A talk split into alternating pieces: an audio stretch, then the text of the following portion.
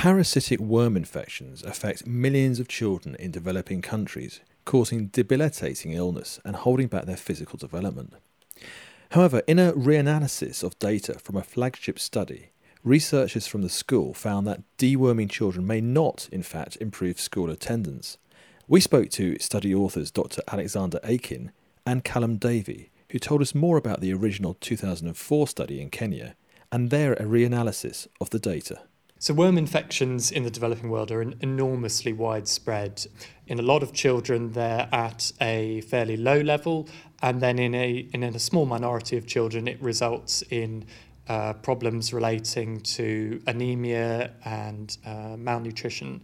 Um, then the, the, the, the further effects of worms are to, to some extent still still under investigation. What do people believe are the benefits of deworming kids? So it's very widely accepted throughout medicine that uh, getting rid of worms will probably reduce the chance that a child might become anemic and probably reduce the chance that they might have malnutrition. Um, a lot of kids have no problems from worms, but a small number will go on to develop these things. The stuff that's a bit more unknown is about educational effects and also the effects on the immune system are, are things that are, a lot of scientific groups are, uh, are looking at with great interest at the moment. So, what's the main challenge that you guys were, were trying to address? So, there's this very famous paper about the effects of deworming children um, on a wide range of outcomes, but principally health related, school attendance, and exam performance.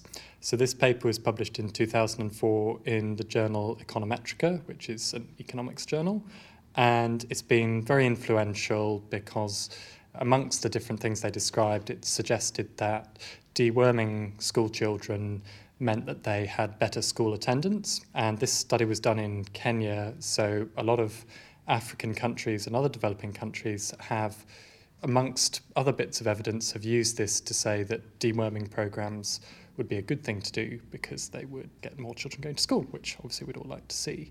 We came to this paper through a program run by an organisation called 3IE, that's the International Initiative for Impact Evaluation, who's uh, largely economists, and they, they were getting a whole range of influential papers in development studies reanalyzed to see if the same conclusions were reached when a sort of independent set of researchers looked at this. So Calum and I started this process in 2012, and we're now just about to be publishing our results uh, on our reanalysis of the same data.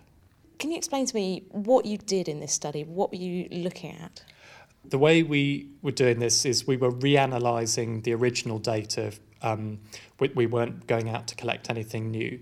So we did the reanalysis in three stages. The first stage was to redo the author's original methods. The second stage was to take the original raw data but to approach it in a, in a different way in line with modern epidemiology methods.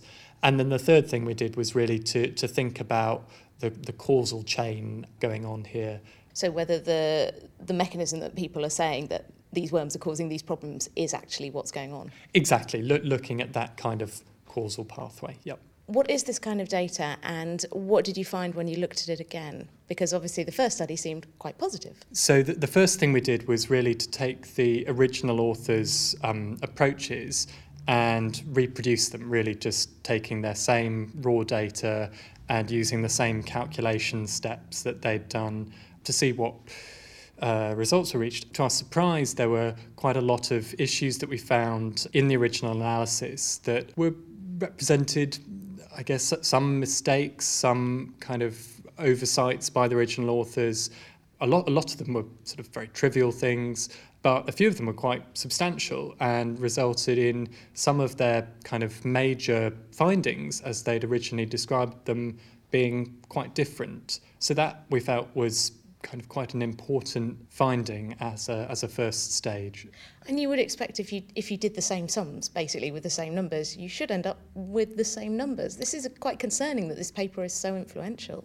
Yeah, I, th- I, mean, I think this is kind of um, illustrating the value of this kind of reanalysis. Um, the, the, the funders call it a replication, but essentially it's reanalyzing. So, yeah, it kind of illustrates that influential studies can benefit, or, or at least the scientific community can benefit from, from taking a second look at kind of bits of data that have been um, been used for a lot of work.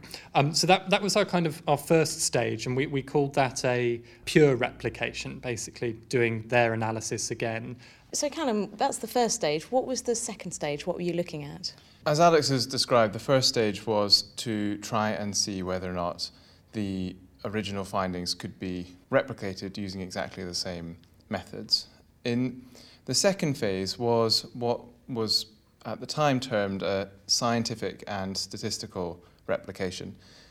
And what that amounted to was essentially taking the same data and applying new, um, or at least newly devised analysis to the data. Kind of crunching it in different ways. Exactly, to try and uh, ask the same, answer the same questions or similar questions. So our scientific and statistical analysis was based on a plan that we wrote and published a while ago now, and before we started looking at the data at all. There was another feature of the data which made it a little bit more complicated, which was that the study was conducted over two years. And the intervention, which was this deworming um, and uh, worm education program, was rolled out to additional schools in the second year. So that in the first year, 25 of the 75 schools got the intervention, and in the second year, 50 of the 75 schools got the intervention. And the data came from both years.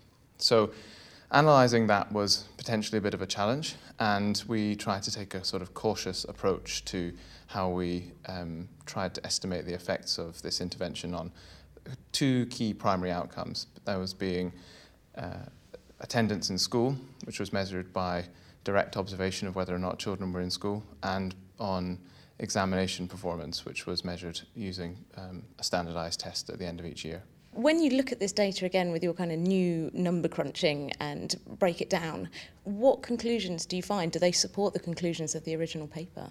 So, when we looked at the data again, relatively cautiously on the basis of both the design, but also, I should say, the limited access we had to some of the documentation supporting the conduct of the trial.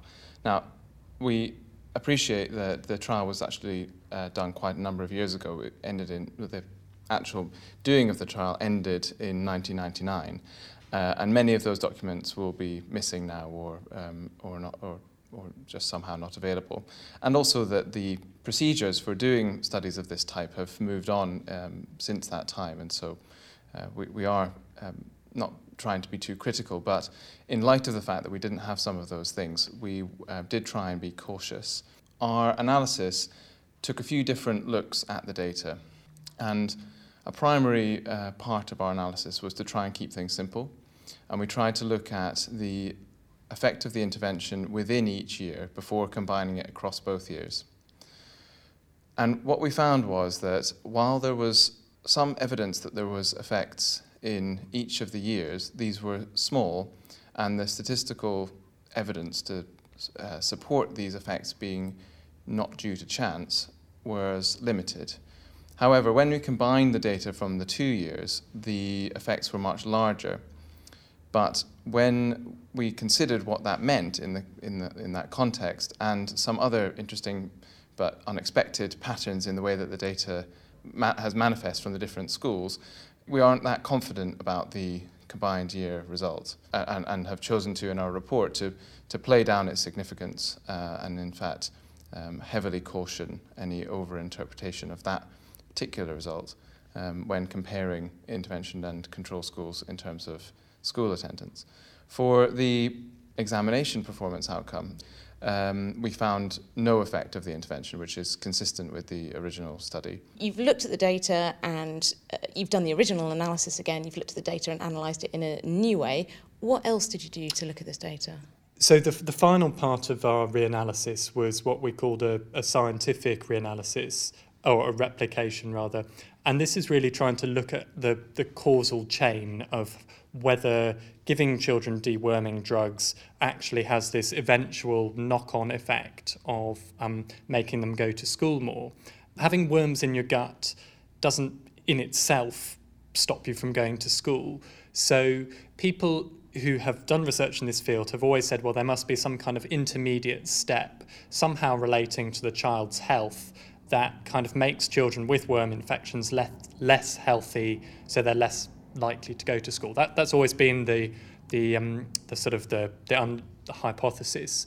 And in the original paper, what they'd said was, or what they'd found was that there was an effect on the hemoglobin level in, in children who had deworming treatment, had less anemia, and they also seemed to have slightly better nutrition.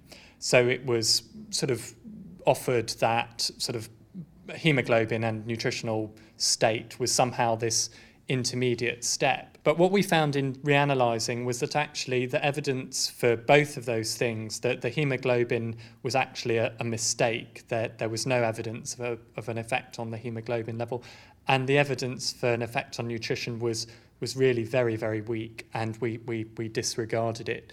So looking at it from this kind of causal point of view of deworming children, um, does it lead to changes in your health? does that lead to then improvements in school attendance? Well, we said, well, there was no effect on health. So any, any, anything from the deworming drugs, well, it couldn't possibly result in improvements in school attendance because there was no evidence of the intermediate step. And we, we kind of described some alternative mechanisms that could, could be resulting in this effect, one of which could be the fact that you're doing the study in the first place, observing children very closely, could be the thing that's altering their behaviour. So, so they don't want to get in trouble, so they're going to go to school. Well, exactly. If they know that someone's going to turn up and check their attendance a few times a month, m- maybe that was it. So, so that's a kind of a third way. This kind of causal pathway reanalysis was a, a third way that we kind of thought about the study afresh. Now, to me, obviously, having worms doesn't seem like a great thing. Uh, so, this suggests that the benefits of deworming, in terms of maybe the educational attainment or things like that, have been overstated. But isn't it a good thing to get rid of worms if kids have worms? Absolutely. I mean, we're, we're not saying that deworming children is a bad thing, but as, as you say, these educational benefits and um, perhaps have been overstated, or, or the evidence in this particular paper has been over overplayed. Um, we're, cer- we're certainly not saying that deworming children is is a bad thing, but if you're if you're trying to balance up against other possible things that you might do with development money or public health funds, if deworming children doesn't actually make them go to school more, perhaps you'd choose to spend your money uh, if you're a, a minister of health or a, or a philanthropist in a in a different way that's what we kind of hope the, the knock-on effect of our work we're publishing is going to be is that people working in the development community go back and have a have, have a think about whether whether deworming children is really what is the best way to, to spend spend their money. How does this fit in then to the, the broader picture of evidence about the benefits of, of worming or not? And, and how is this going to influence the, the scientific literature? Two different groups, the, the Cochrane collaboration and the Campbell collaboration, are, are both in the process of preparing sort of systematic reviews um, relating to the benefits of deworming children, which should be coming out in the next few months. So, so watch this space for what happens from those groups. What have you been saying to the, the authors of the original paper? We are extremely grateful to the authors of the original paper and uh, commend their courage to put forward essentially everything that they've done on this study uh, to allow a, a group of people they've never met to scrutinize them and uh, eventually publish the results. So I think that has sh- shown a commendable level of exactly the type of transparency that I think the whole of public health would benefit from. They also put in um, quite considerable amounts of work, which follows on from what Alex was saying about the importance of the replication study, in that it's quite a, a lot to do this if this is to become a norm in uh, public health that we scrutinize things uh, to this extent, then we need to see funders step forward and uh, make it possible because this has added quite a lot, we think, um, and the results of the study, by being looked at by two different um, research groups, uh, has allowed this trial to be uh, presented in the fairest possible way, and hopefully in the future that will be more common.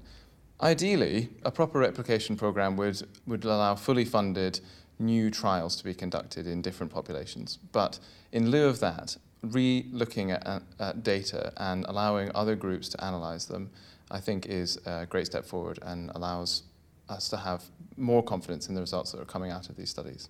What do you think this means for looking at perhaps some of these old studies that so much health policy is built on? Is there a case for reanalyzing more studies in this way? Yeah, I mean, I think our findings are an enormous uh, affirmation of the value of replication studies, um, particularly for these slightly older papers that are still very influential today so I, I think yeah lot, lots more replication studies should be done in the future. And it, it, it helps um I mean we, we've worked uh, with the, the original authors on this. They're, they're economists largely. And, and I think they've they, they feel that um, in in the economics field they're kind of learning a lot from what we do in public health and the way we analyze our studies. So I, so I, I think um, that there's there's a lot of value in, in further studies of this of this kind